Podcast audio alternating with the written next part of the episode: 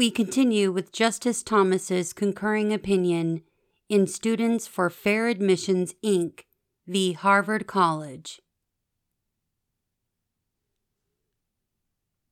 The 14th Amendment to the United States Constitution. Its opening words instilled in our nation's Constitution a new birth of freedom. All persons born or naturalized in the United States and subject to the jurisdiction thereof are citizens of the United States and of the state wherein they reside. No state shall make or enforce any law which shall abridge the privileges or immunities of citizens of the United States, nor shall any state deprive any person of life, liberty, or property without due process of law, nor deny to any person within its jurisdiction the equal protection of the laws. As enacted, the text of the 14th Amendment provides a firm statement of equality before the law it begins by guaranteeing citizenship status, invoking the long standing political and legal tradition that closely associated the status of citizenship with the entitlement to legal equality. It then confirms that states may not abridge the rights of national citizenship, including whatever civil equality is guaranteed to citizens under the Citizenship Clause. Finally, it pledges that even non citizens must be treated equally as individuals and not as members of racial, ethnic, or religious groups. The drafters and ratifiers of the 14th Amendment focused on this broad equality idea, offering surprisingly little explanation of which term was intended to accomplish which part of the amendment's overall goal. The available materials show, however, that there were widespread expressions of a general understanding of the broad scope of the amendment, similar to that abundantly demonstrated in the congressional debates, namely, that the first section of the amendment would establish the full constitutional right of all persons to equality before the law and would prohibit legal distinctions based on race or color. For example, the Pennsylvania debate suggests that the 14th Amendment was understood to make the law what justice is represented to be blind to the color of one's skin. The most commonly held view today, consistent with the rationale repeatedly invoked during the congressional debates, is that the amendment was designed to remove any doubts regarding Congress's authority to enact the Civil Rights Act of 1866 and to establish a non discrimination rule that could not be repealed by future Congresses. The amendment's phrasing supports this view, and there does not appear to have been any argument to the contrary predating Brown. Consistent with the Civil Rights Act of 1866's aim, the amendment definitively overruled Chief Justice Taney's opinion in Dred Scott that blacks were not regarded as a portion of the people or citizens of the government and had no rights which the white man was bound to respect. And, like the 1866 Act, the amendment also clarified that American citizenship conferred rights not just against the federal government but also the government of the citizen's state of residence. Unlike the Civil Rights Act, however, the amendment employed a wholly race neutral text, extending privileges or immunities to all citizens, even if its practical effect was to provide all citizens with the same privileges then enjoyed by whites. That citizenship guarantee was often linked with the concept of equality. Combining the citizenship guarantee with the Privileges or Immunities Clause and the Equal Protection Clause, the 14th Amendment ensures protection for all equal citizens of the nation without regard to race.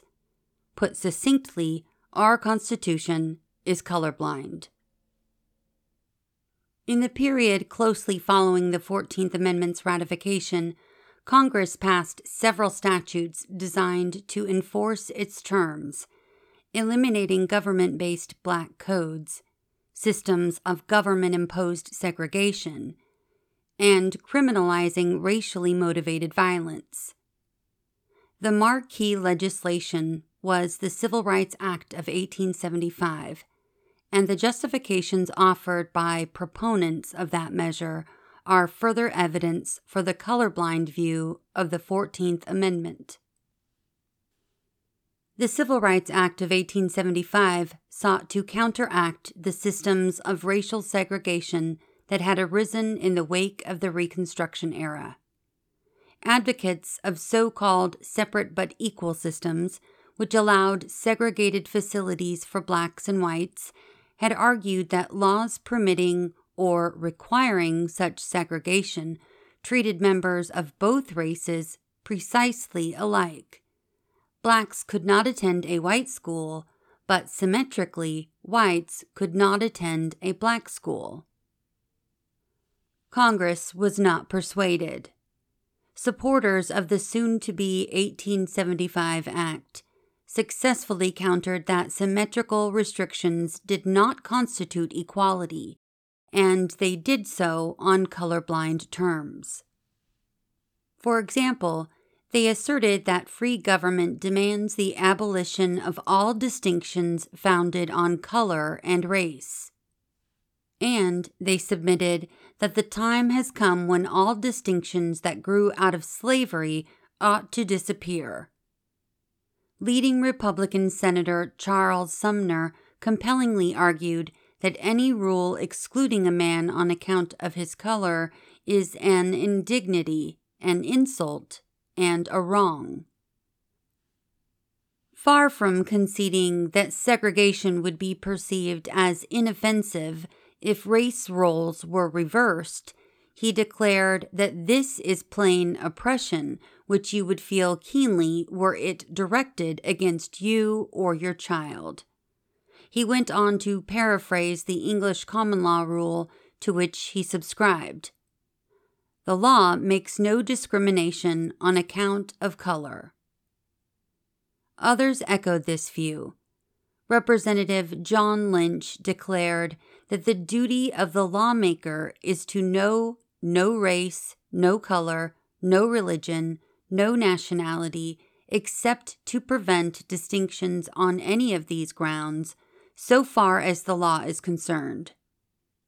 Senator John Sherman believed that the route to peace was to wipe out all legal discriminations between white and black and make no distinction between black and white.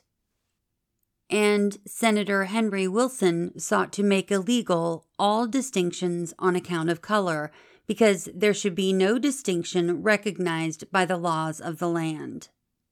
The view of the legislature was clear the Constitution neither knows nor tolerates classes among citizens. Section D. The earliest Supreme Court opinions to interpret the 14th Amendment did so in colorblind terms. Their statements characterizing the amendment evidence its commitment to equal rights for all citizens, regardless of the color of their skin. In the slaughterhouse cases, 1873, the court identified the pervading purpose of the Reconstruction Amendments as the freedom of the slave race, the security and firm establishment of that freedom, and the protection of the newly made freeman and citizen from the oppression of those who had formerly exercised unlimited dominion over him. Yet the court quickly acknowledged that the language of the amendments did not suggest that no one else but the Negro can share in this protection. Rather, if Mexican peonage or the Chinese coolie labor system shall develop slavery of the Mexican or Chinese race within our territory, the 13th Amendment may safely be trusted to make it void. And similarly, if other rights are assailed by the states which properly and necessarily fall within the protection of these articles, that protection will apply, though the party interested may not be of African descent. The court thus made clear that the 14th Amendment's equality guarantee applied to members of all races, including Asian Americans, ensuring all citizens equal treatment under law. Seven years later, the court relied on the slaughterhouse view to conclude that the words of the 14th Amendment contain a necessary implication of a positive immunity or right, most valuable to the colored race the right to exemption from unfriendly legislation against them distinctively as colored. The court thus found that the 14th Amendment banned express racial classifications, no matter the race affected, because these classifications are a stimulant to race prejudice. Similar statements appeared in other cases decided around that time. This court's view of the 14th Amendment reached its nadir in Plessy, infamously concluding that the 14th Amendment could not have been intended to abolish distinctions based upon color or to enforce social as distinguished from political equality or a commingling of the two races upon terms unsatisfactory to either. That holding stood in sharp contrast to the court's earlier embrace of the 14th Amendment's equality ideal, as Justice Harlan emphasized in dissent. The Reconstruction Amendments had aimed to remove the race line from our systems of governments. For Justice Harlan, the Constitution was colorblind and categorically rejected laws designed to protect a dominant race a superior class of citizens, while imposing a badge of servitude on others. History has vindicated Justice Harlan's view, and this court recently acknowledged that Plessy should have been overruled immediately because it betrayed our commitment to equality before the law. Nonetheless, and despite Justice Harlan's efforts, the era of state sanctioned segregation persisted for more than a half century. Section E Despite the extensive evidence favoring the colorblind view, as detailed above, it appears increasingly in vogue to embrace an anti subordination view of the 14th Amendment that the amendment forbids only laws that hurt, but not help, blacks. Such a theory lacks any basis in the original meaning of the 14th Amendment. Respondents cite a smattering of federal and state statutes passed during the years surrounding the ratification of the 14th Amendment. And Justice Sotomayor's dissent argues that several of these statutes evidence the ratifier's understanding that the Equal Protection Clause permits consideration of race to achieve its goal. Upon examination, however, it is clear that these statutes are fully consistent with the colorblind view. Start with the 1865 Freedmen's Bureau Act. That act established the Freedmen's Bureau to issue provisions, clothing, and fuel needful for the immediate and temporary shelter and supply of destitute and suffering refugees and freedmen and their wives and children, and the setting apart for the use of loyal refugees and freedmen, abandoned, confiscated, or purchased lands, and assigning to every male citizen, whether refugee or freedman, not more than 40 acres of such land. The 1866 Freedmen's Bureau Act then expanded upon the prior year's law, authorizing the Bureau to care for all loyal refugees and freedmen. Importantly, however, the acts applied to freedmen and refugees, a formally race neutral category, not blacks writ large, and because not all blacks in the United States were former slaves, freedmen was a decidedly under-inclusive proxy for race. Moreover, the Freedmen's Bureau served newly freed slaves alongside white refugees. And advocates of the law explicitly disclaimed any view rooted in modern conceptions of anti subordination.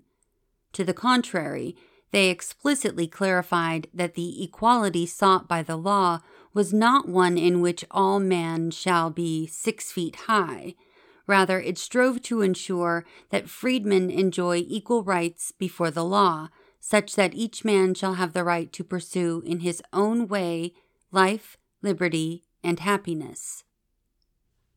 Several additional federal laws cited by respondents appear to classify based on race, rather than previous condition of servitude, for example, an 1866 law adopted special rules and procedures for the payment of colored servicemen in the Union Army to agents who helped them secure bounties, pensions, and other payments that they were due. At the time, however, Congress believed that many black servicemen were significantly overpaying for these agents' services, in part because the servicemen did not understand how the payment system operated. Thus, while this legislation appears to have provided a discrete race based benefit, its aim, to prohibit race based exploitation, may not have been possible at the time without using a racial screen. In other words, the statute's racial classifications may well have survived strict scrutiny. Another law passed in 1867 provided funds for freedmen or destitute colored people in the District of Columbia. However, when a prior version of this law targeting only blacks was criticized for being racially discriminatory, it was defended on the grounds that there were various places in the city where former slaves lived in densely populated shanty towns. Congress thus may have enacted the measure not because of race, but rather to address a special problem in shanty towns in the district where blacks lived. These laws, even if targeting race as such, likely were also constitutionally permissible examples of government action, undoing the effects of past discrimination in a way that does not involve classification by race even though they had a racially disproportionate impact. The government can plainly remedy a race based injury that it has inflicted, though such remedies must be meant to further a colorblind government, not perpetuate racial consciousness. In that way, race based government measures during the 1860s and 1870s to remedy state enforced slavery were not inconsistent with the colorblind Constitution. Moreover, the very same Congress passed both these laws and the unambiguously worded Civil Rights Act of 1866 that clearly prohibited discrimination on the basis of race. And as noted above, the proponents of these laws explicitly sought equal rights without regard to race while disavowing any anti subordination view. Justice Sotomayor argues otherwise, pointing to a number of race conscious federal laws passed around the time of the 14th Amendment's enactment. She identifies the Freedmen's Bureau Act of 1865, already discussed above, as one such law but she admits that the programs did not benefit blacks exclusively. She also does not dispute that legislation targeting the needs of newly freed blacks in 1865 could be understood as directly remedial. Even today, nothing prevents the states from according an admissions preference to identified victims of discrimination. Justice Sotomayor points also to the Civil Rights Act of 1866, which, as discussed above, mandated that all citizens have the same rights as those enjoyed by white citizens. But these references to the station of white citizens do not refute the view that the 14th Amendment is colorblind. Rather, they specify that, in meeting the amendment's goal of equal citizenship, states must level up. The Act did not single out a group of citizens for special treatment. Rather, all citizens were meant to be treated the same as those who, at the time, had the full rights of citizenship. Other provisions of the 1866 Act reinforce this view, providing for equality in civil rights. Most notably, Section 14 stated that the basic civil rights of citizenship shall be secured without respect to race or color. And Section 8 required that funds from land sales must be used to support schools without distinction of color or race in the parishes of the area where the land had been sold. In addition to these federal laws, Harvard also points to two state laws a South Carolina statute that placed the burden of proof on the defendant when a colored or black plaintiff claimed a violation, and Kentucky legislation that authorized a county superintendent to aid Negro paupers in Mercer County. Even if these statutes provided race based benefits, they do not support respondents and Justice Sotomayor's view that the 14th Amendment was contemporaneously understood to permit differential treatment based on race, prohibiting only caste legislation while authorizing anti subordination measures. At most, these laws would support the kinds of discrete remedial measures that our precedents have permitted. If services had been given only to white persons up to the 14th Amendment's adoption, then providing those same services only to previously excluded black persons would work to equalize treatment against a concrete baseline of government imposed inequality. It thus may have been the case that Kentucky's county specific, race based public aid law was necessary because that particular county was not providing certain services to local poor blacks. Similarly, South Carolina's burden shifting framework may have been necessary to streamline litigation around the most commonly litigated type of case a lawsuit seeking to remedy discrimination against a member of the large population of recently freed black Americans. Most importantly, however, there was a wide range of federal and state statutes enacted at the time of the 14th Amendment's adoption and during the period thereafter that explicitly sought to discriminate against blacks on the basis of race or a proxy for race. These laws, hallmarks of the race conscious Jim Crow era, are precisely the sort of enactments that the framers of the 14th Amendment sought to eradicate. Yet proponents of an anti subordination view necessarily do not take those laws as evidence of the 14th Amendment's true meaning. And rightly so. Neither those laws nor a small number of laws that appear to target blacks for preferred treatment displace the equality vision reflected in the history of the 14th Amendment's enactment. This is particularly true in light of the clear equality requirements present in the 14th Amendment's text.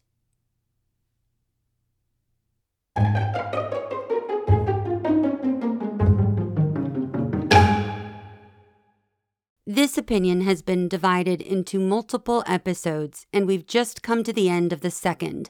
But don't worry, next episode will pick up exactly where this one left off. Until then, thanks for listening to What SCOTUS Wrote Us.